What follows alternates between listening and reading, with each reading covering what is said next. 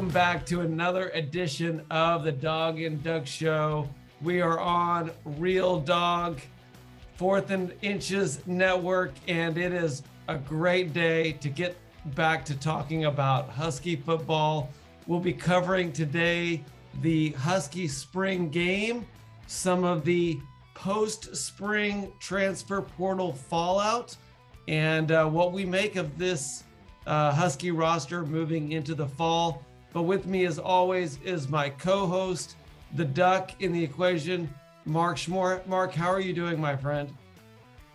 I'm uh, I'm doing great, Warren. Doing great. Uh, saw a picture of the uh, the Husky uh, spring preview attendance, and uh, you know, I think I could pick you out of the crowd. I think there were that few people there. So fantastic day for a Duck fan to, to see that after after the Ducks brought forty thousand into their spring game. Well, I appreciate you just getting right into it. And uh, yeah, we are going to talk about the spring game. Excited to have Mike Martin joining us later in the show to do a deep dive on the Huskies as we nerd out. Uh, Mark, you'll be jumping off to deal with some family issues for that portion of the show. But yes, absolutely. Let's get into it. The spring game uh, review is coming later, but overall, it did turn out to be a beautiful day. The forecast was showing rain in the morning. Maybe that discouraged a few folks from turning out for the game, but um, the attendance was less than five thousand people, which uh, certainly falls way below any expectations that uh, that Husky fans had for this game, certainly way below uh, what Oregon was able to produce in Eugene at the game. But uh, there was some there was some good moments throughout the day, and uh, exciting to see some progress taking place on this uh, this new and improved Husky roster. Yeah, I you said the attendance was under five thousand. From what I could see, Warren, it was about four thousand under five thousand. You know, uh, that it, the stadium is so big that when, when you see just like one section, you're like, oh yeah, that's pretty pathetic. But there were a lot of um, kind of the fan sections that were more full than what was in the main stadium. So again, maybe it was three thousand. I don't know. It, it was not impressive from a numerical standpoint, but it was fun to get out there. And, um, you know, it, I had forgotten how fun that can be to just to be able to be down that that close to the players. You know, and even as the, the the practices were were happening, I was moving along the sidelines with the the team and just kind of getting a uh, an up close view, trying to get a lot of pictures and video uh, for Real Dog, and um, it, it was just really fun. And the weather was great. There was a lot of enjoyment, and and and the other fun thing too about these types of things is just talking to fellow Husky fans. Yeah. And building relationships, finding out, you know, I ended up talking to a guy that's related to the new Husky uh, wide receiver coach, uh, Coach Shepard. And he was telling me a little bit of some of the, their private uh, conversations, some of the things that he's excited about. So it, it was, it was a good time, but um, we'll get more into the spring game later in the show. As far as other Husky news goes, uh, as we all expected, after the spring, we knew that there was going to be some departures into the transfer portal. Uh, thus far, as of Tuesday afternoon, we know that uh, four-star defensive back Jacoby Covington has entered into the transfer porter, portal. Uh, that hurts. We, I, I think we, uh, as Husky fans, thought that he was a potential starter, potentially a guy to really carry the mantle for mm-hmm. Trent McDuffie and Kyler Gordon. Uh, really one of our, our most highly re- ranked recruits in that room coming into the spring. And um, I, I don't know if this is, should come as a surprise or not, but uh, really just hours after him entering the transfer portal, rumors began to spread that uh, he was headed to U S C. And um, he, he just announced on Twitter that he's got a visit to the Trojans on Thursday. Um, so just based on some of the things that we're hearing about the kind of money that the Trojans are throwing around right now to get top players to uh, come to their program, I, I would not be surprised if that was a part of the allure for Jacoby Covington. Uh, Mark, any thoughts about that? You guys lost a significant uh, player to the Trojans and, and Troy Dye as well. Travis Dye, yeah. Travis, I don't know. Uh, and I haven't really heard anything specifically about what it was. You know, Travis Dye is from Southern California, so um, I tend to think that that factors into a decision. He was, you know, uh, spent his whole career playing for the Cristobal grouping of guys, so maybe for him a fresh start somewhere else just kind of made sense. So I I think uh, U S C certainly seems to be the school that's cashing in on this the most in terms of the interconference, uh, you know, transfers. I mean, they're getting a lot of guys uh, from other schools in the Pac twelve, and uh, that's not a huge surprise. Lincoln Riley, you know, was a wildly successful coach at Oklahoma, and I think the expectations are is that he's going to be wildly successful at U S C, and that's that's tough for uh, first-year coaches, even at Oregon and Washington, to have to kind of, you know, uh, do battle with. Is convincing a guy to, and especially, you know, in Washington coming off a down season, you're trying to convince them right to stay there and and keep going where. Uh, Whereas there's all this momentum behind U S C, even though U S C had a lousy season last year as well.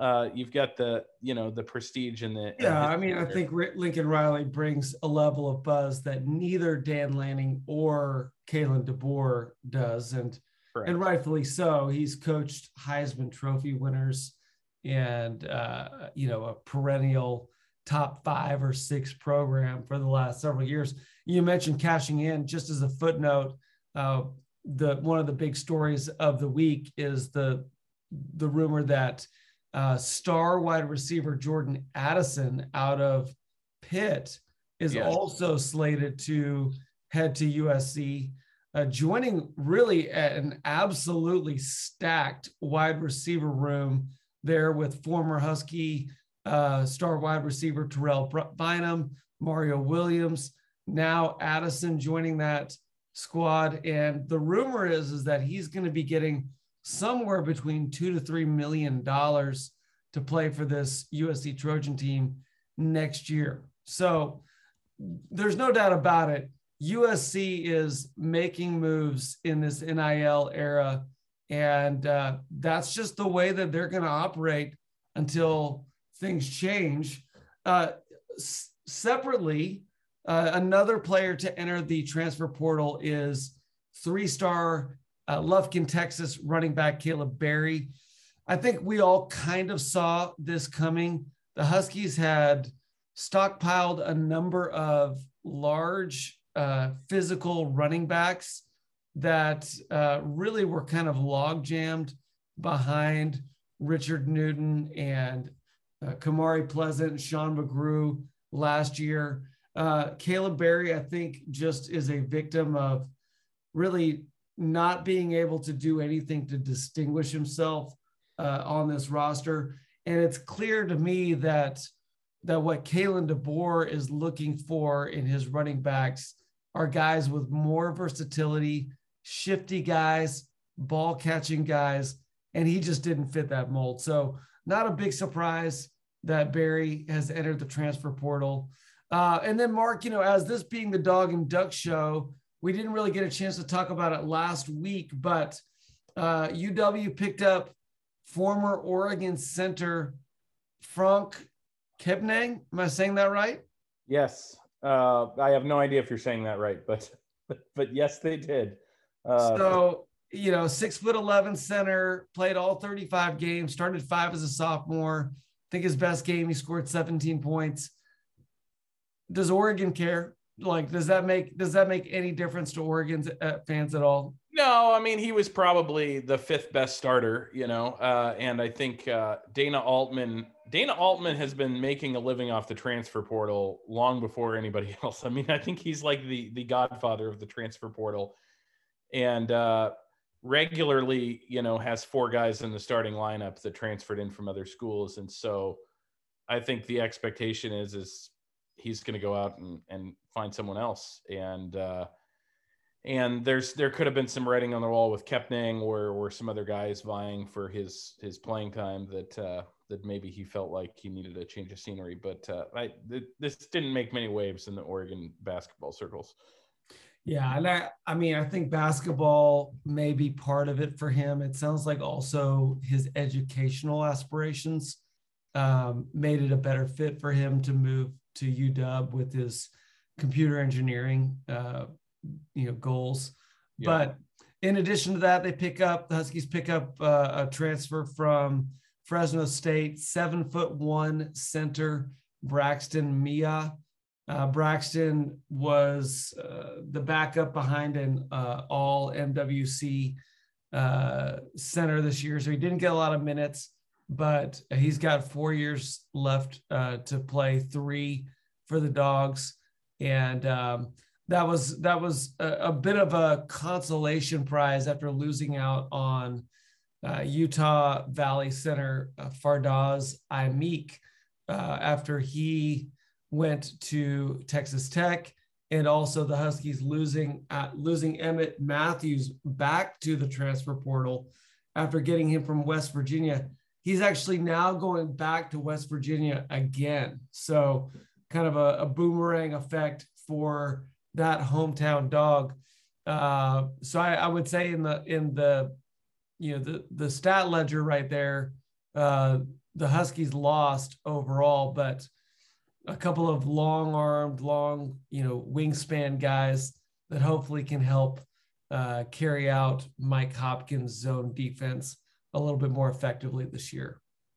You know, just one note to come back to the, the Kepning point you asked, you know, about Oregon. uh, They do have a, a seven foot, a seven footer from Arkansas, a freshman who is a five-star recruit coming in next year, Kalel Ware, who's one of the most highly touted recruits in the Dana Altman era. So that would also seem to, you know, factor in, is that uh, you bring in a five-star seven footer, the six eleven guy that's there might be going, eh. Yeah, maybe, maybe I don't stick around. Maybe there's a better opportunity right, yeah. up, the, right up the road. Um, well, let's talk a little bit about the N F L draft, Mark. So going into the draft, I think everybody anticipated that uh, Kayvon Thibodeaux was going to be the first player in the Pac twelve selected in the N F L draft. That played out just as we anticipated. He was selected number five overall to the New York Giants. Um, he'll take that Uh, that big personality to the, the media's biggest center, and I'm sure he'll thrive there. Uh, the second uh, Pac twelve player taken was uh, um, U S C wide receiver Drake London, who, uh, although being injured, certainly was the most dominant offensive player in the Pac twelve last year when healthy. And then uh, the Huskies really went on a run with their draft picks at the end of the first round and then into uh, rounds two, four, and five. So this is kind of the rundown on the Husky draft picks in this year's N F L draft. Uh, as expected, Trent McDuffie uh, went in the first round, ended up at uh, Kansas City. K C actually traded up to get him at twenty-four. They were shocked that he was still available by that point. Gave up uh, the twenty-ninth pick, the ninety-fourth, and the one hundred twenty-first pick to the New England, New England Patriots uh, to get Trent McDuffie. Um, Kyler Gordon, also defensive back, went thirty-ninth overall to the Chicago Bears. Uh, Tumwater star Cade Otten, tight end. Um, he looks like he's going to be slated to be the replacement for Gronk whenever he hangs up his cleats. He's going to Tampa Bay to play with the great Tom Brady. And uh, he'll be joining fellow Huskies, Joy, uh, Joe Tryon, Vita Vea, Benning Potua'i. Um, and I loved what um, the, the Tampa Bay director uh, of player personnel said about Cade Otten, along with other Husky players. He said, they're our kind of guys. And I just got a kick out of the fact that uh, that even – even the N F L sees the Husky players as O K Gs, as Chris Peterson once dubbed them. And then uh, a little bit surprisingly, Luke Wattenberg was selected in the fifth round. Uh, he's an offensive lineman, a center that went to the Denver Broncos to help uh, bat, help protect Russell Wilson. A lot of people thought that Wattenberg might be a seventh round draft pick. So for him to go in the fifth was a bit of a pleasant surprise. Um, and then we ha- ended up having three additional guys sign with teams, or at least get offers from teams uh, as undrafted free agents. Cornerback Bookie Radley-Hiles to the Cincinnati Bengals. Our uh, everybody's uh, favorite punter, Race Porter, to the Seattle Seahawks.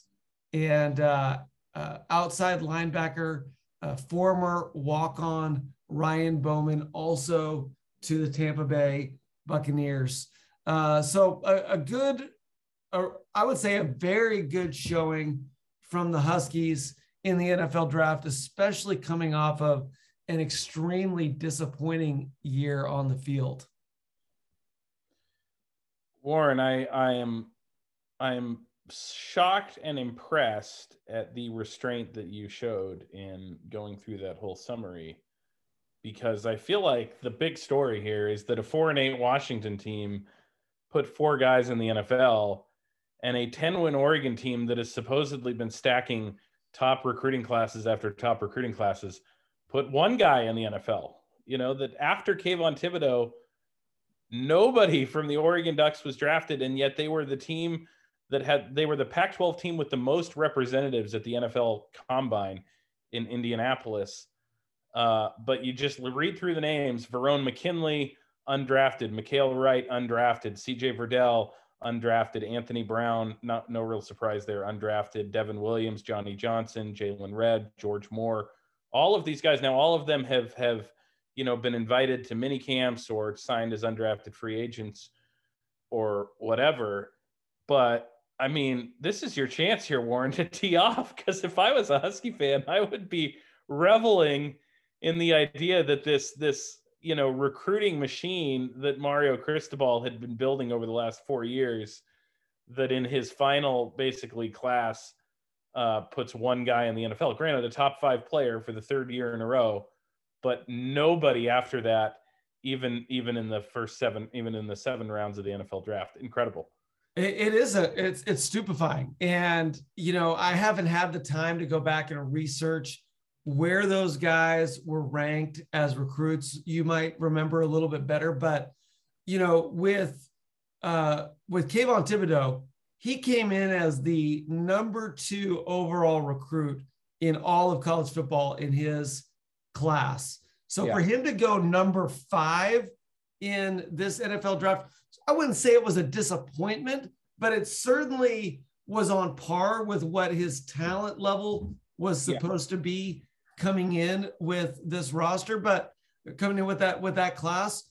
But look at those other guys. I mean, I'm sure that, that, that McKinley, Mykael Wright, Redd, some of those guys were four star guys, top yeah. one hundred guys, and they got invites to the combine.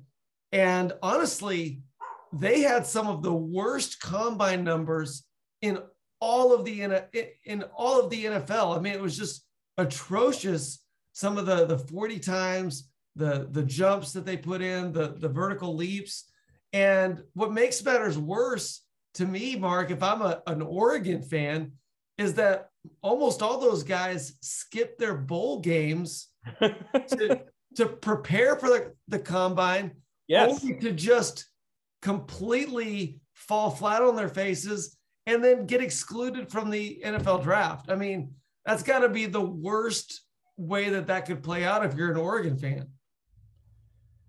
It is. I mean, it, it's utterly mystifying on all levels. And, uh, you know, I think uh, it'll be interesting if any of those guys catch on. Uh, but I I saw this stat from uh, Aaron Fentress, who's a writer for The Oregonian, uh, who pointed out that, that uh, essentially Oregon kind of fired their what he refers to as their legacy staff in twenty seventeen. That was the the you know set of assistants that had been there for thirty plus years under Rich Brooks and Mike Bellotti and Chip Kelly and Mark Helfrich, that they had this long tenured assistant group.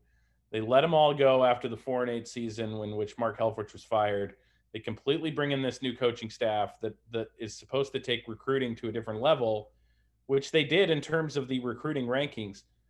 And he pointed out, of the last fourteen Oregon players drafted, basically since that staff was fired, ten of them were recruited by the fired staff.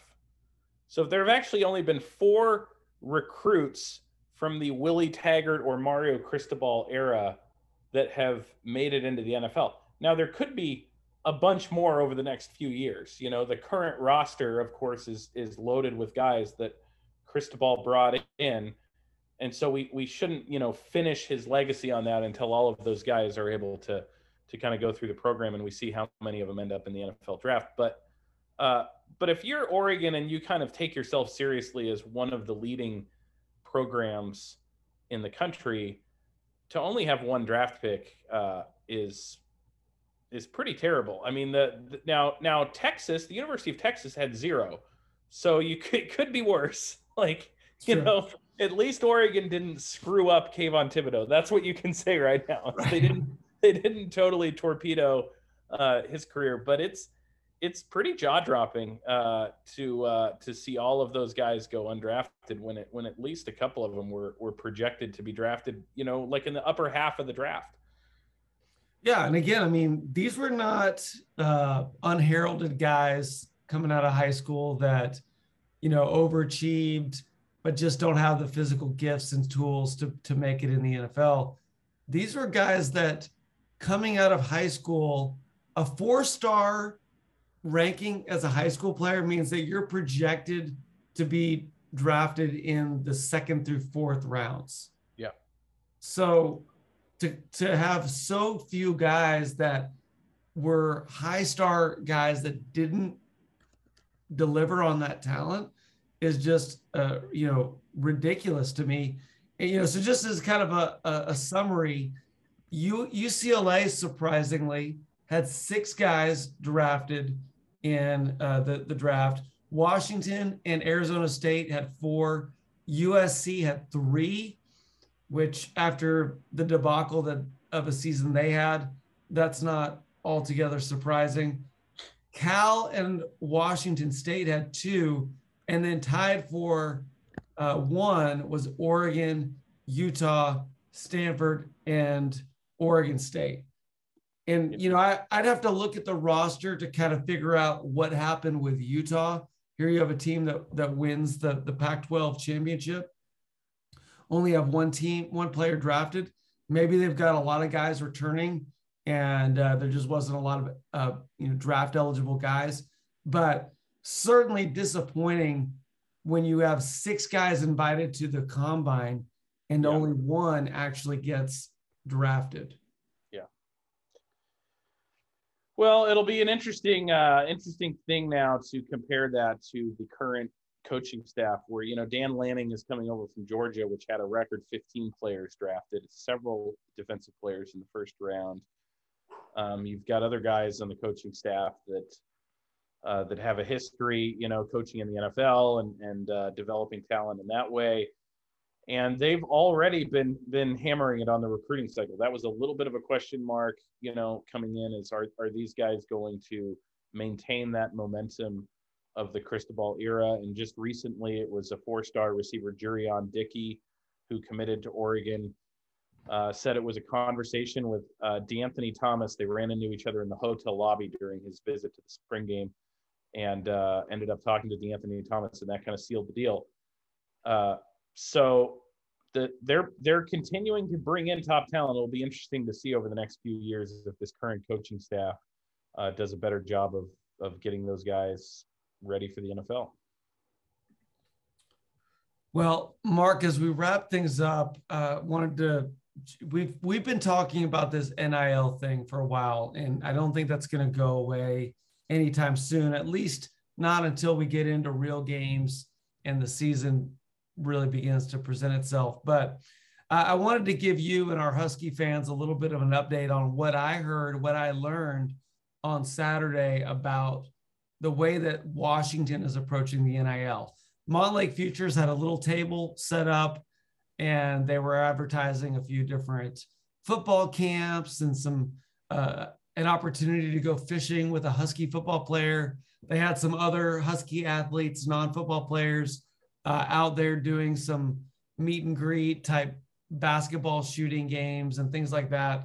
But I did get an opportunity to talk to one of the the Montlake Futures representatives and asked them, I said, so tell me a little bit about this program. How is this working out? And he said, well, you know, for our current players, it's an opportunity for them to make a little bit of money on their name, image, and likeness. Like, for instance, coming and interacting with fans at this game day experience, these student athletes are making some money from that. And I said, all right, lay it on me. I said, what is the biggest N I L deal that any player has gotten thus far? And he kind of looked both ways and said, well, I can't really tell you who, but there, there's at least one contract that's worth about six figures. I said, okay, that's, that's good to know. I said, you know, that's a current player. And he said, yeah, it's a current player. I said, okay. All right. Well, that's, that's good to hear. I said, what about uh, prospective players, high school recruits, or uh, guys coming in through the transfer portal? And he got real serious. He said, we don't do that. We, we don't give money to, to guys that are not current Husky players. We don't set up N I L deals for those, those guys. And, you know, I looked at that and said, okay, well, that, that at least lets us know what is and is not on the table as Husky coaches are talking to potential recruits, talking to potential transfer portal guys. On the field after the game, I was chatting up with some of the players, and I was talking to three guys, I won't name who, three guys in the defensive backfield that could potentially be starters this year. Like, they're they're they're not household names, but they're not scrubs either. These could, these guys could be potential starters this year. And I asked them, I said, tell me about the N I L. Are you guys seeing anything from that? And they kind of looked at each other and they were like, no, it's it's a non-factor. Mm. So whatever that means, it, it's it's not something that, you know, maybe a, a good player that may end up being a starter, uh, but is not a, a well-known superstar. They're not seeing anything from the N I L at the University of Washington at this time. And what I would love to know in response to those two pieces of information is, how much are other schools doing on the side of, of interacting with high schoolers? Because we're hearing things, but it's all kind of rumors.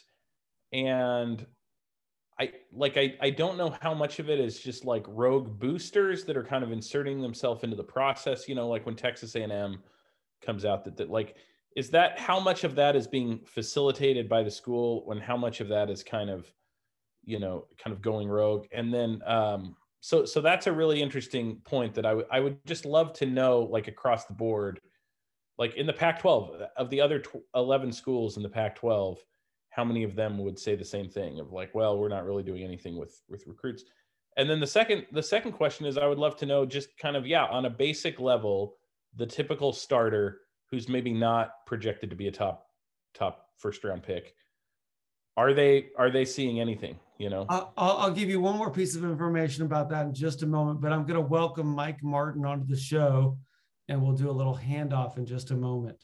Well, hey, Mike, we're we're going to hand we're going to um, make a transition to uh, you and I talking about the spring game, but we were just wrapping up you one final conversation about the N I L some information that I learned about the way that Montlake Futures is handling the N I L on Saturday.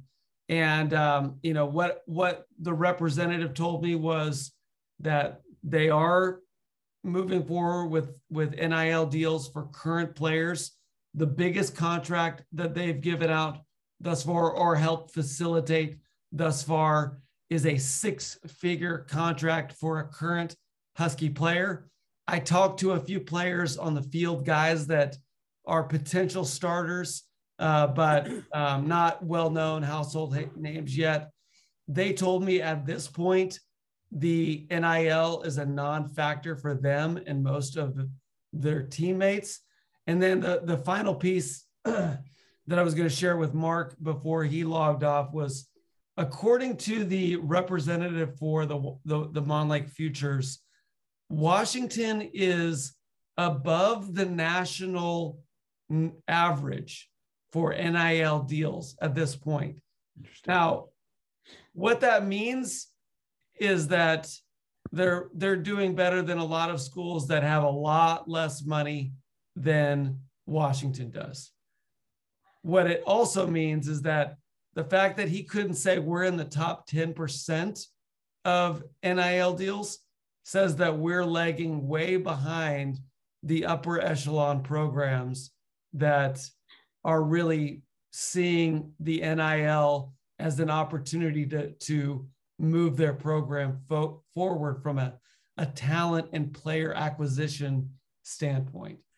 Well, so I will I, say, I, I will add to that, uh, Warren, that what I have heard as is that they have an impressive war chest that is um, is going to be the envy of a lot of schools. Well, I look forward to hearing more about that. But uh, again, the the current philosophy, as it has been told to me by Montlake Futures, is that they are not going to use the N I L to recruit guys that are not uh, on the team as it stands right now. So uh, they're going to use it for current players, but they're not going to use it for transfer portal or for high school recruits. So we'll see what that means in the, the long term, but this could become moot more than uh, sooner than rather than later, as um, there is an article that just got released earlier today saying that college leaders are gearing up to issue a warning to hundreds of uh, wealthy boosters who are using name, image, and likeness ventures to involve themselves in recruiting. So it looks like already the N C double A is taking some steps to try to correct some of the abuses that we all can assume are taking place in this, this process. I, I think it's, I think it's inevitable that that is going to happen, because it was happening before. um, you know, it just now people thought they could be out in the open about it. So now it's going to go back into the McDonald's uh, or Starbucks cup, the McDonald's bag, the Wendy's bag outside somebody's front door or in their front seat. Uh, you know, th- this, the thing that this did do was flush out who the big players were. So maybe it's a little bit easier to monitor them. That's a good point. Although I will say it's easier to stick uh, five thousand dollars in a cup than it is to stick uh, three million dollars in a cup. So the, you know, the numbers all, all, could all, go down. All of the, this is my, will be my final uh, parting shot on this comment, but uh, on this topic, but I remember seeing a, an interview with Bobby Bowden and Michael Irvin, and they were talking about the Florida State-Miami rivalry. And Bobby Bowden talked about recruiting Michael Irvin as a, as a high schooler. And he said, now, why couldn't we get you to come to Florida State? And Michael Irvin says, oh, come on, you know the answer to that. You couldn't afford me. And the two of them cracked yeah. up laughing, and there was this knowing laugh of like Michael Irvin just spilled the beans about something that he probably shouldn't have, have said out loud. And and Bobby Bowden didn't laugh like, you know, oh yeah, you guys did this terrible practice that I'm I'm aghast by. It was more like, yep, we couldn't afford you. It was it was the funniest moment. Yeah. And so I think you're right, Mike, that it that it is it's kind of it's putting out in the open some things that have been uh, kind of cloak and dagger, and it'll be interesting to see if if some sort of regulation can can at least bring some order and, and consistency to the whole thing. Yeah, I love it. Well, hey, Mark, thank you for joining us. I know you've got some family obligations to take care of, but uh, great episode. We'll be back uh, with you next week to continue our uh, Dog and Duck Show exploits. But thanks for joining us, Mark. Absolutely. Enjoy your enjoy your chat. Warren Maynard from the Dog and Duck Show with Real Dog's Mike Martin, and we are going to do a Husky spring preview review. Mike, you were at the the preview on Saturday. I was there as well. Um, first and foremost, what did you think about the environment that you saw uh, on Saturday, from the game to the the the weather, the conditions, the the fans? What was your overall take about just the environment that the the, the Huskies created for the spring preview? Well, I, I shot a picture coming across five twenty from Kirkland, and it was raining. You could hardly see Husky Stadium because of the clouds, and I am a quarter mile away from Husky Stadium, and you can hardly see it. And I was like, okay, this is, it was probably Uh, I think about nine forty at the time. And I was like, okay, well, that will kill off attendance, because mm-hmm. on a, on a national championship season, the spring after, there was ten thousand maybe. And it was very mundane, and it was an actual scrimmage. They actually punched each other in the mouth. Okay, yeah. Steve Etman was drafted that day, and I was walking around the track. They just announced that he'd been drafted, and I high-fived him, and my, my hand still kind of hurts from the high five.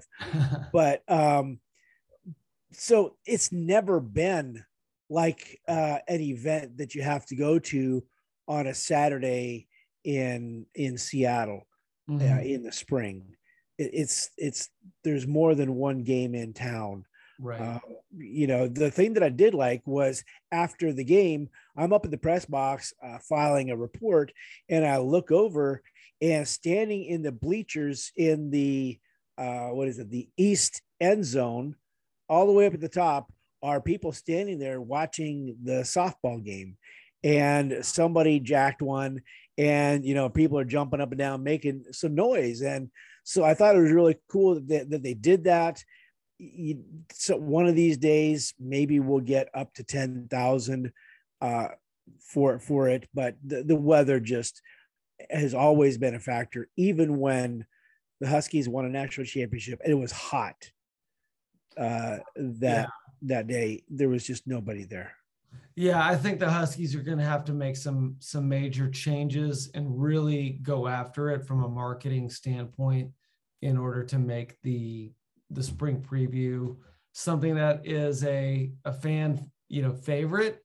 I think they could do it though, and I think especially with the increased cost of uh, being able to go to games for regular families, if they could really market as an opportunity for uh, the average you know Husky fan, maybe kids from lower uh, income housing and lower income environments, to bring them out in large groups to the game and have an opportunity to meet players and and build the, the fan base of the future. Uh, I, I would love to see the Huskies really take some, some additional steps towards that. This year, however, coming off of a four and eight season, uh, coming off of uh, a change of coaching, and uh, certainly a, a forecast that was not too promising throughout most of the week, Um, not unexpected that it was a low attended game, but it turned out to be a, a beautiful day for some Husky football. Uh, they didn't do a full game because of some thin, um, you know, thin roster areas, especially with the running backs and the inside linebackers. Uh, but they did end up running about eighty plays, which I thought was made it a lot more fun the way that they did the scoring, the offense claimed a thirty-four to twenty-nine victory over the defense, which um, really came at the very end of the game with a uh, touchdown, thirty-eight yard touchdown pass from Michael Penix Junior to Rome Odunze uh, that I, required a couple of broken tackles at the end of the game. In fact, it was kind of funny, Mike, uh, the, the, the stadium speaker came on and said, "Just to let everybody know, this is going to be the last drive of the day." And, and the then next play, three seconds later, they snapped the ball. Rome was like, done. And, yeah, the game was over. And it was like, okay, all right, I guess we're done. Um, yeah. But yeah, so just, it was, it was a fun event to be at. Mike, I'd love to just kind of walk through some big takeaways with you. And for me, I mentioned that thirty-eight yard, uh, you know, reception from Rome Odunze, certainly one of the best plays of the game. Uh, Lanyata Alexander, the, the longtime uh, wide receiver for Sam Huard that transferred back from Arizona State this year. He had a couple of massive plays, uh, but I, I honestly the, found- the thing about him is, I, I was like, oh man, that can't happen. I don't know if you saw him hobble off. I did um, see about that, two minutes yeah. earlier, and then he makes that one-hander, and I'm just like, okay, um, the dude's a player. He's not going to go over there and hang his head. He wants, he wants this bad, and that was really good to see. He does, and uh, I thought he was, in my opinion, the player of the game, and and honestly, for much of the the spring preview, I found myself Uh, asking the guys around me, who is the guy that's going to really be a superstar for this team? And the offense on, on, you know, each offense started pretty slowly. There were a few uh, first downs here and there, but uh, often followed by a three and out. But uh, when the, the dust settled, it, it definitely seems like to me that the game-changing stars on this team begin with the wide receiver unit. I, I, I don't have anything contrary to say to that. The thing that I like is how deep they are, because Rome showed that he's six three, two oh five, and he's physical. Mm-hmm. Uh, you're not going to take him down with a hit. You're not going to take him down with an arm tackle. Uh, he can outrun you. He can push you down. Saw him do both of those uh, a few different times throughout the day. Um, th- that, and then you have Jalen McMillan, who made a couple of spectacular uh, plays. And the, the, the way that they are adjusting to these throws, it starts with the receivers yeah. to one degree, but it starts with the transformation of the delivery of the quarterbacks.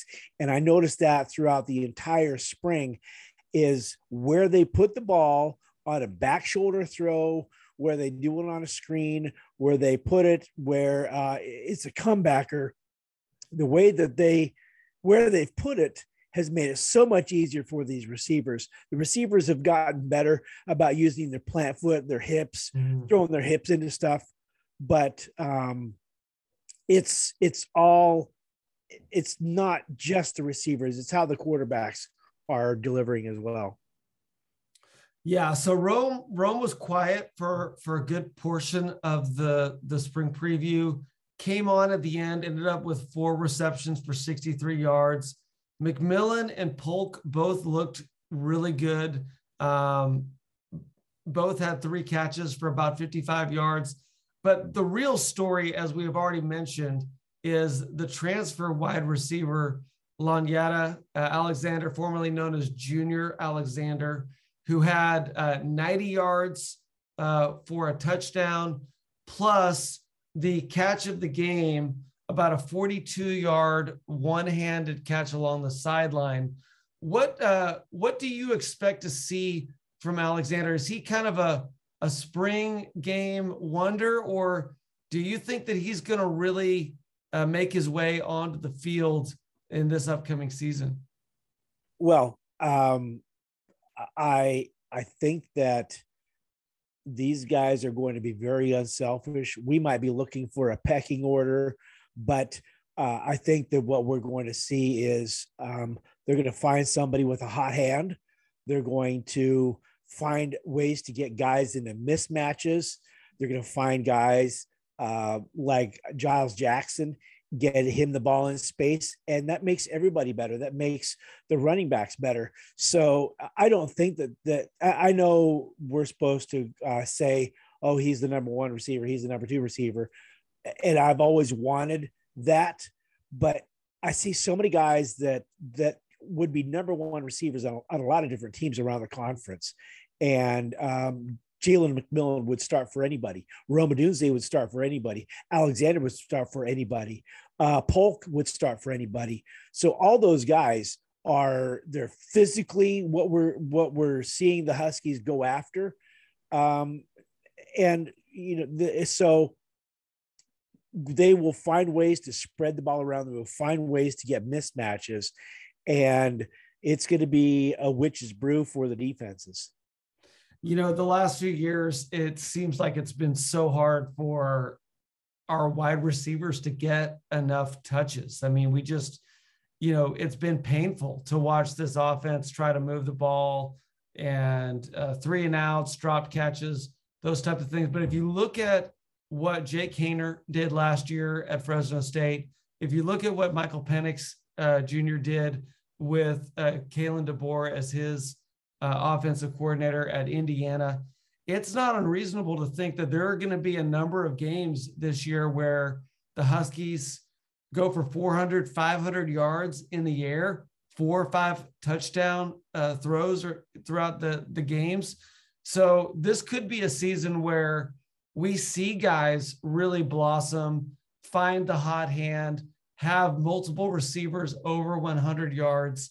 And, uh, and and for that reason, I think absolutely guys like Lanyata Alexander have a great opportunity to really uh, make a significant difference on this team, just if we can get this offense rolling like DeBoer has been able to get it rolling in other places. You know, one guy that I hope will become a fan favorite, you've already mentioned him, is Giles Jackson. He's a guy that has a, a little bit of that Um, you know, John Ross type of uh, ability to move and to, to shift, change gears. Uh, I, I hope that he gets used in such a way that anytime uh, people see him get the ball, they hold their breath. Yeah. And, and that's what I've been uh, expecting from uh, when Chico was here. He couldn't stay healthy.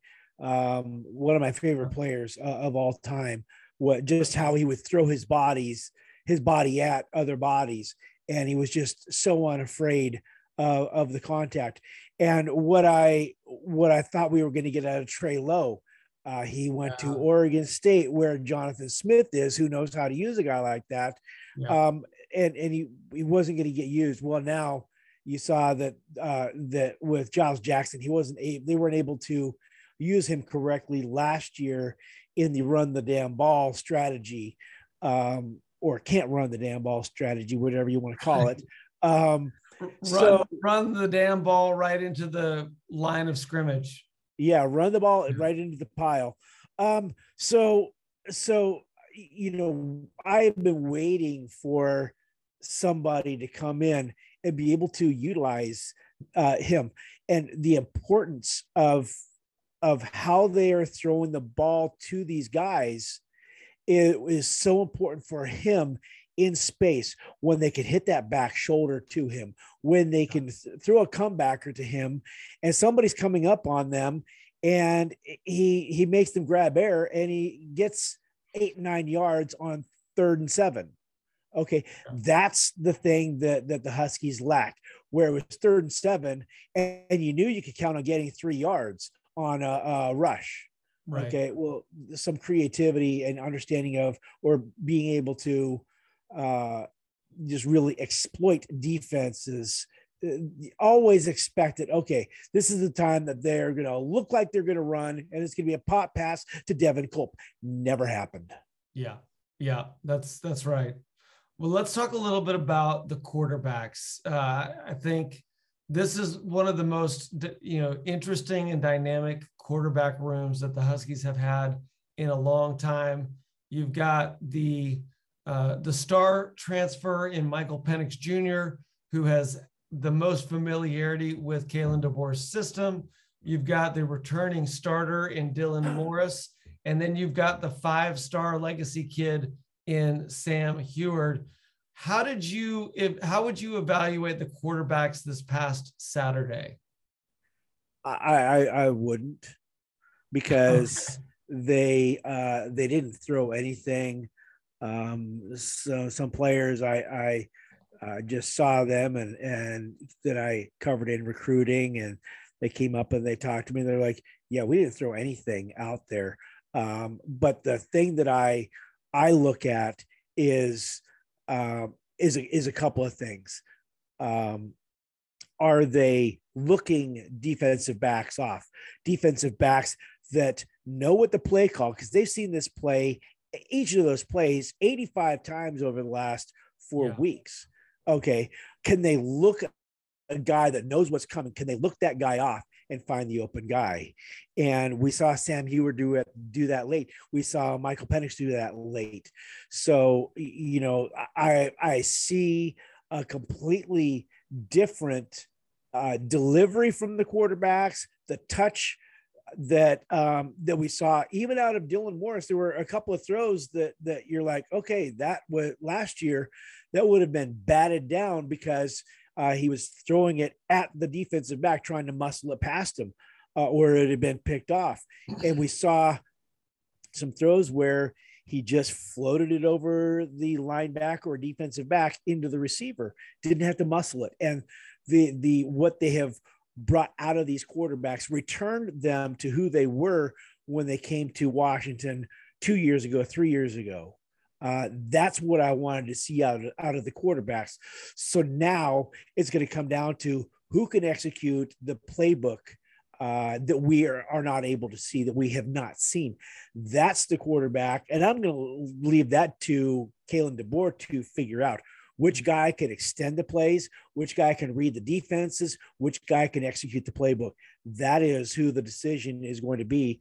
And it's really anybody's guess, because we saw each of those guys make some pretty good throws. We t- they talked about the turnovers, um, how all the quarterbacks did a really good job throughout the spring of not turning the ball over. Mm-hmm. Penix had a guy slip. He had um, one where the receiver, I thought, should have climbed the ladder to get it, yeah. kind of gave up on it. So those they they, they show up as two interceptions, uh, but I, I I don't know that in a game that you're going to have a, a receiver that is going to not climb the ladder after that ball. And you're going to hope that, that the other guy doesn't fall down. So, yeah. So Penix, Penix had two hundred yards uh, passing, thirteen of eighteen, a touchdown, the two interceptions you mentioned. I would say one of those uh, was on Devin Culp. You know, he was the one that, that uh, had a pass over his head, but certainly the ball went through his hands, and then it went into the hands of uh, Michelle uh, Powell. And the other one, probably a bad throw on Penix's part. But uh, out of the quarterbacks, to me, uh, Penix most clearly looked like he was the, the game-ready quarterback. I will be shocked if he doesn't earn the starting nod in the fall. He seems like he's the most confident, and really just he looks the most physically prepared for the role. Uh, Huard, uh, we know how gifted he is. We know about his heritage. We know about his arm. He still looks like a young man. He, he doesn't he doesn't look like he's fully grown into that adult body yet. Uh, but he had his best day on Saturday. Um, throwing for about one hundred sixty yards, a touchdown, had another sure touchdown go through the hands of uh, walk-on uh, Duran, and um, you know, could have easily made that two, two touchdowns, led two touchdown drives, um, and then Morris probably he led three. Uh, he actually led three scoring drives, three scoring drives, two touchdowns, one field goal. That's correct. um, and then Morris you know, he was three for twelve, only fifty-three yards. Uh, some of those those passes were were drops. There were a few dump offs to the running backs that he just came up short. And uh, there was there was another pass that went right into the arms of the defender, and it just bounced right off the numbers of the defender and and uh, spared Morris from getting an interception. But Mike, I've got a question for you, and, and you know, I would love to just hear your thoughts on this, because one of the unique things about this this quarterback room is, if we can if we can kind of move forward with the assumption that Penix is most likely going to be the starter at the beginning of the year, um, his two backups are Huard and Morris. And what is interesting to me about this is that you've got in Penix, you've got a left-handed starting quarterback, and then two backups, Morris, who's right-handed, Huard, who is also left-handed. And I wonder, is there any advantage to making Huard the uh, first guy off the bench with uh, coming behind Penix, knowing that the, the blocking and the, the schemes are already geared towards the left-handed quarterback? Yeah, I've, I've thrown that one around in my head, because Morris has a lot of games under his belt. Um, Huard has one. Um, so, you know, the game experience, uh, you know, Penix goes down against um, Portland State. Well, uh, Michigan State is the next week. And who do you have? Uh, who's, who's the next guy? And the rotation on the ball for a receiver, you know, on uh, the, where it doesn't matter is on some of the deep throws, because the rotation is the rotation, but it's a lot of those, those underneath throws where the ball's coming out differently. You're seeing it differently. Um, the, the mechanically it's the, the ball has a completely different type of rotation, and where you put your hand on the ball for a, a left-handed guy versus a right-handed guy, uh, it makes a lot of difference. And it's a lot of those short underneath throws. So I, I don't know that it really changes your playbook a whole lot, but it does change if you call some of those underneath throws. Yeah, that's a great point. Well, it'll be, it'll be uh, interesting to, to monitor if, if Huard and Morris are really uh, battling it out in the fall. What takes greater precedence for that backup position? Is it being able to keep all of those blocking and, and running play schemes uh, the same, or is it having the, the, the starting experience of Morris, albeit some of that starting experience not really being all that uh, positive of a sign? Uh, but let's let's keep talking. So so Mike, the the running back room, which at one time was just stacked, uh, has become very thin, especially due to injury over uh, the last couple months. So on uh, on Saturday, the only eligible healthy running backs available were uh, J V on Sunday and New Mexico transfer Aaron Dumas. Both of those guys looked decent. They weren't able to really get anything going in the running game, uh, but uh, we know that there's some help on the way. Will Nixon from Nebraska, who's kind of a hybrid running back wide receiver. Uh, Wayne Tuialapapa from Virginia, uh, also a smaller, shiftier back. Newton and Cam Davis will be back by the fall. Uh, Caleb Berry is transferring out, but do, did you see the, the, the, the struggles with the running game? Was that more of a sign of uh, this, this offense, or was the defense just really able to stack up and stop those guys? Well, part of that is um, a dude named uh, U- U- Umalu, U- uh, M J Ale. I've known him as M J Ale. Yeah. Uh, the, that man. dude, yeah, he is uh, jamming up a lot of plays. He's, he's very mobile. He has a, a rugby background. So to have that guy in the middle some players said that he is, he's not as, um, what's the right word? He's, he's not refined, gifted, refined. Thank you. He's not as refined as, um, as Vita Vea, but occupying spaces, occupying blockers, mm-hmm. making everybody else's job easier. That's what he does so well. So, you know, it, I think that the struggles in the run game were really a, a salute to the remade defensive front, yeah. that you got a guy that lets everybody else do the things that they're really good at. You saw Z T F getting after the quarterback. You saw yes. Martin getting after the quarterbacks, uh, the Smalls, you know, th- there were a lot of guys that, you know, that, that edge rush game is really starting to feel having a guy that can dominate inside. uh, Kayvon Thibodeaux, um, what's his name from East in Salt Lake City. Yeah. Boy, Tanufi. Tanufi, yeah. yeah. Uh, the but the one thing that I think I like best is is how these guys, they're very chirpy. They might get knocked down a little bit, but they're going to come back swinging every single time. They don't back down, and you, if you're going to run at them, uh, they're going to do their best uh, to to stop everything. I, I really like how they have remade that, where where guys with the size can do certain things and guys with speed can do certain things. So I, I really like how they've uh, the reconstruct of that defensive front. I agree, and I think that the the bend but don't break defense uh, served a purpose for uh, you know several years for the Huskies, helping us stay in games, helping us uh, stop the spread offenses like the Cougars and, and other teams like that.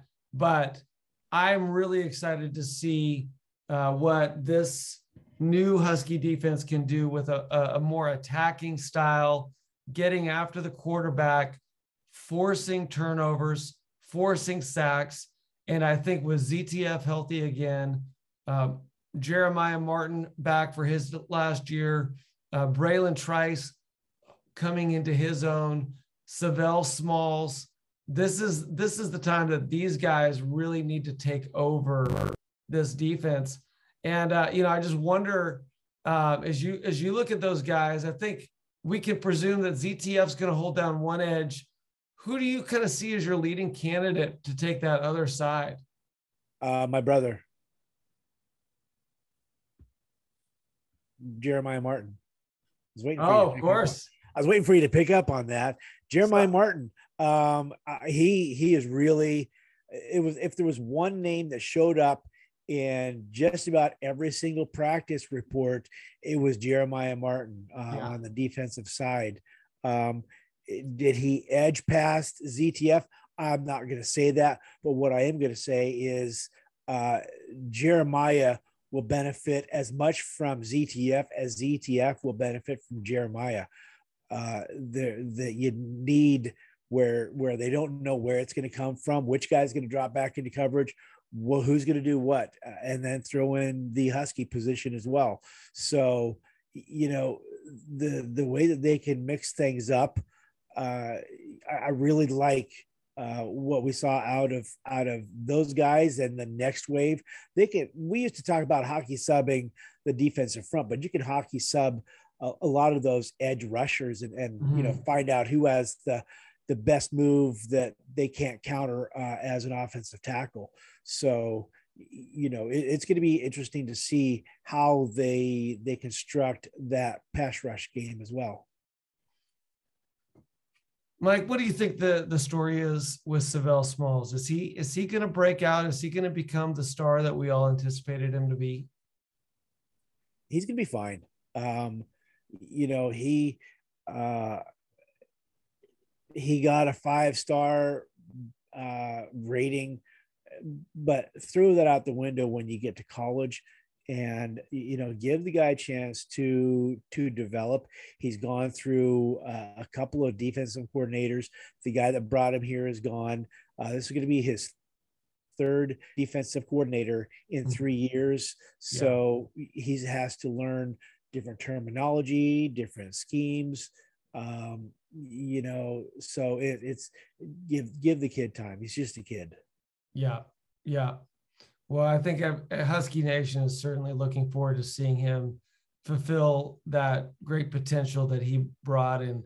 And, you know, he's a hometown hero. And I think the, the hometown is always looking for opportunities to cheer on those local, local heroes. So we look forward to seeing that. Hey, Mike, as we kind of wrap things up, I uh, want to talk about the defensive backfield for just a few minutes. You know, this has been the bread and butter for Husky football since Chris Peterson arrived. And really before that, Husky has Husky football has been known for some of the best defensive backs in the country. And uh, that hasn't changed with Trent McDuffie and Kyler Gordon, as well as uh, uh, Bookie Bradley, uh, uh, Bradley Hiles joining uh, the Cincinnati Bengals.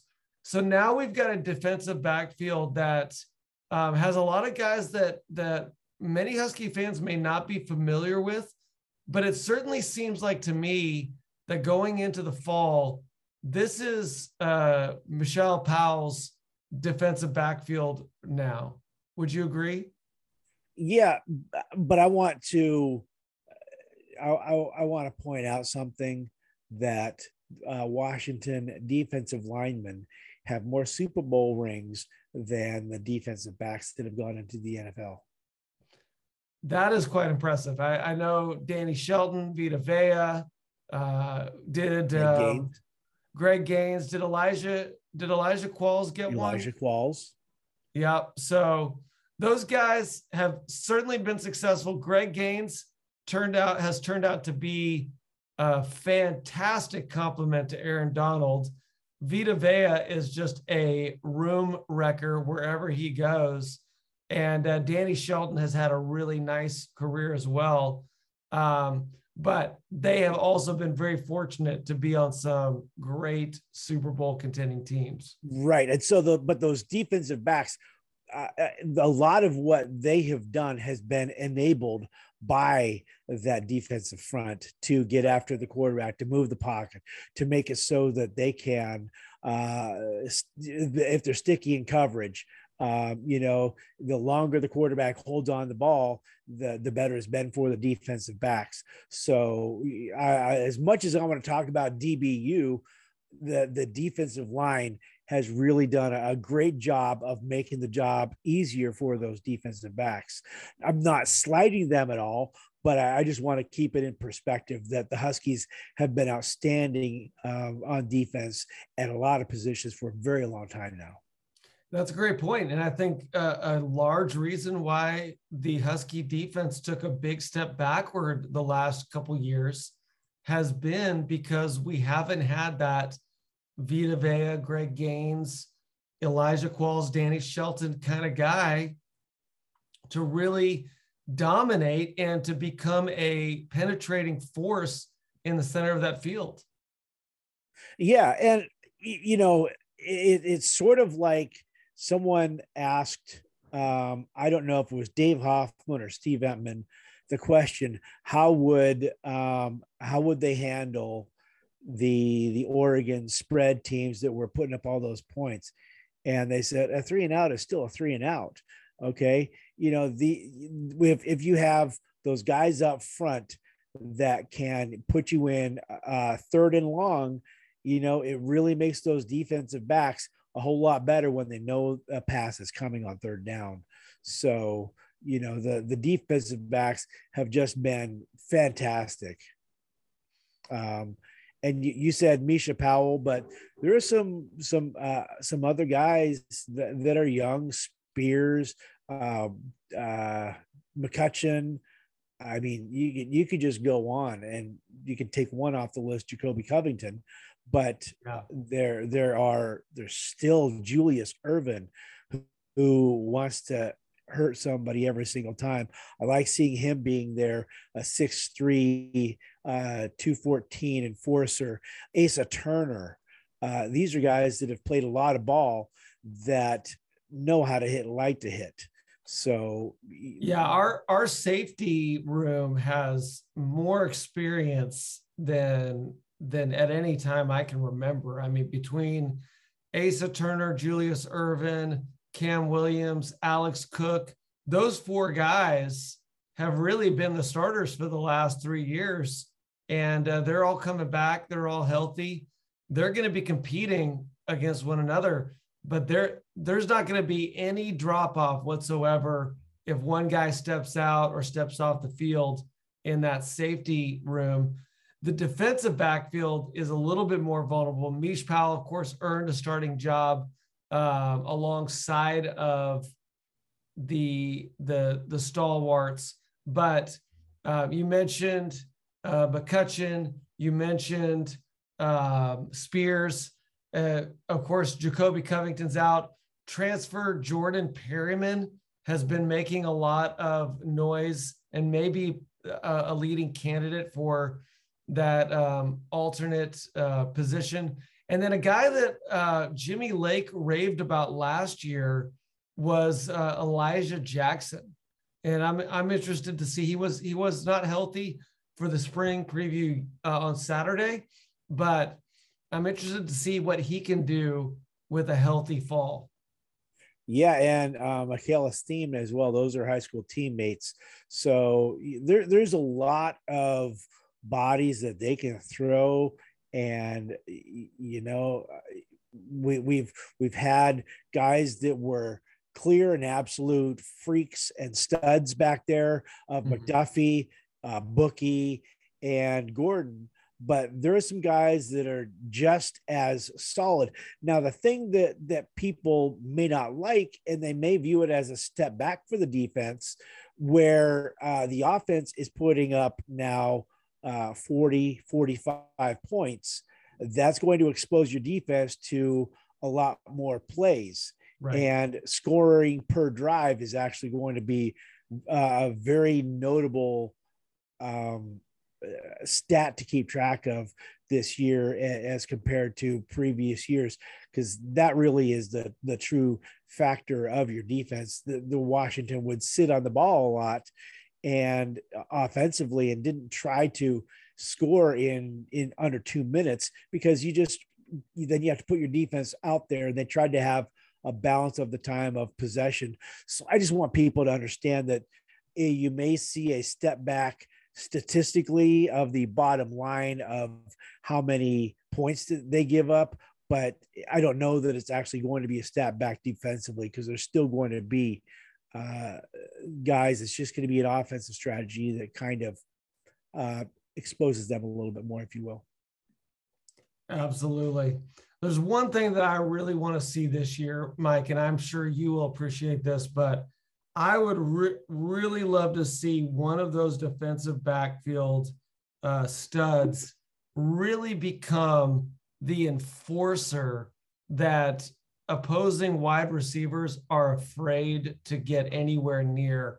I think about JoJo McIntosh when he laid the lumber on uh, the Oregon running back. Was it, was it Royce Freeman? I can't remember, but um, just crushed him in that seventy to twenty-one game that really ended up, uh, I think, in many ways setting the, the, you know, the temperature for that entire game. I want to see a guy, and I think Mish Powell may be the guy for that, that just is that bone-crushing monster in the defensive backfield that guys don't want anything to do with. And and Asa Turner, that guy, uh, his problem has been a shoulder, but yeah, and and uh, I know Tyson Allenbaugh, he's gonna hate me for calling him JoJo Smackintosh, but there was there was the Bash Brothers, there was Zeke Turner and JoJo McIntosh, yeah. And those guys gave those Cougar receivers some all, alligator arms in the Apple Cup, and that's what I really want to see. Like you're saying, is is guys that they're they're they're trying to figure out where they're going to hit get hit from from one of those guys.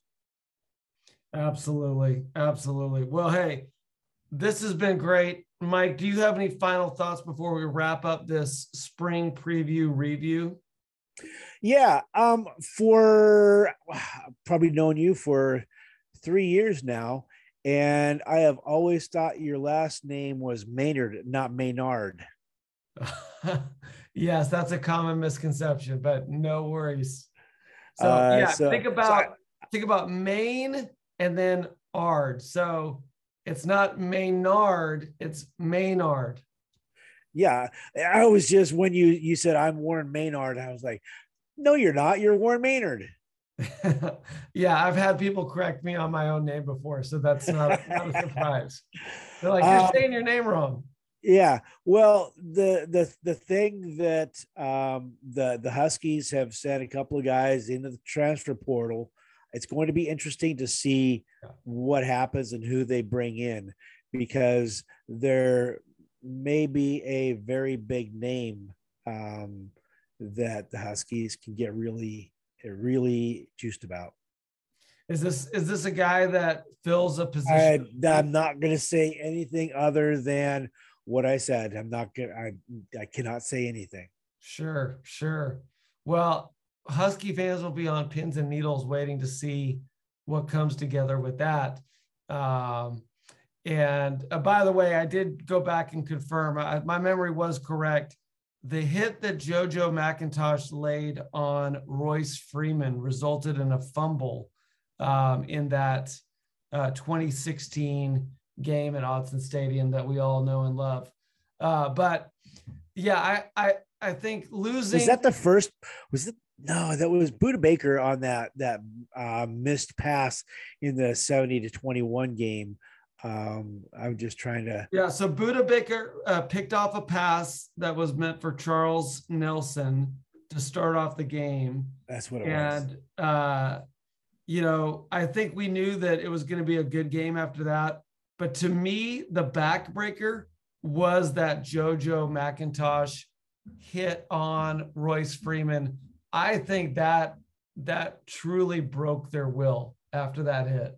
Yeah, and but then also JoJo Mathis with um, I think it was Royce Freeman as well, where he's trying they threw a little uh, screen, and here's a guy six three, two sixty-five that perfect discipline doesn't let the guy get out and gets him for like a, a, a like a I think a four or five yard loss. So that was a game that that I just that the Huskies.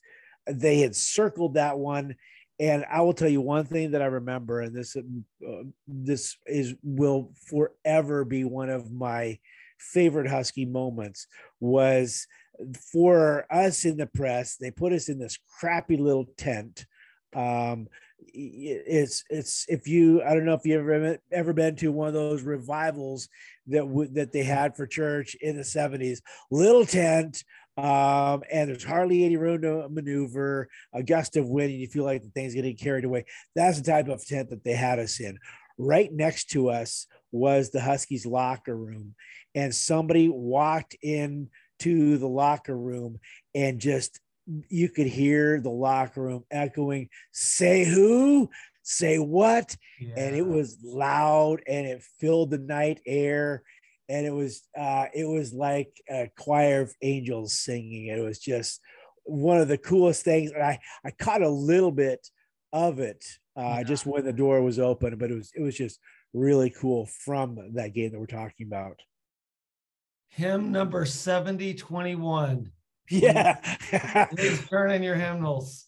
Amen. Amen. Well, go. Let's hope that uh, the return to Autzen this year can bring uh, some new angelic choirs to the to the uh, conversation. But hey, Mark, Mike, this has been great. Thank Did you, you just so call me much. Mark, Mike? Uh, you know, it was that you was you just the, call me Mark, Mike. That that was my uh, Mister Maynard. Yes, thank you very much. That that was my Freudian slip for the day. But uh, I was actually looking at uh, Mish Powell's name as I said that, so it's a good thing I didn't call you Mish. But um, hey, it's been good. Uh, so excited to have you uh, as a part uh, of this podcast on a more regular basis. And uh, maybe just give us, hey, give us like a one or two minute update on what has, uh, what it's been like taking over Real Dog. You know, um, I, I did you see the clip of Royce Cleland where I was interviewing him and he talked about his dad? Have you seen Not that yet. clip yet? Not yet. It's, it's hilarious. I, you know, the thing that that uh, about doing this is I had somebody thinking they were insulting me, saying you're not a journalist, and I'm not a journalist. I don't ever want to be a journalist. I want to be a storyteller. I want to tell these kids stories because every single one of these kids has dedicated their life to doing what they do, that we have the privilege of being entertained by them. Yeah. Okay. And to understand who these kids are is, is really what, what is so fun for me. Uh, you'll find uh, the, the clip from the interview last night, and it's just absolutely hilarious. And it's moments like that that I'm just like, this is the dream. I, I want to tell these kids stories, and it's, it's truly an honor. And, and you know, I just, I can't wait to really get this thing steamrolling. Well, I think we're all ready, and we hope that uh, we're just following down the smooth steamrolled path that Kalen DeBoer is laying down. So let's keep it going. Uh, but for all of my Husky fans out there, along with my friend, Mike Martin, go Dogs. Go Dogs.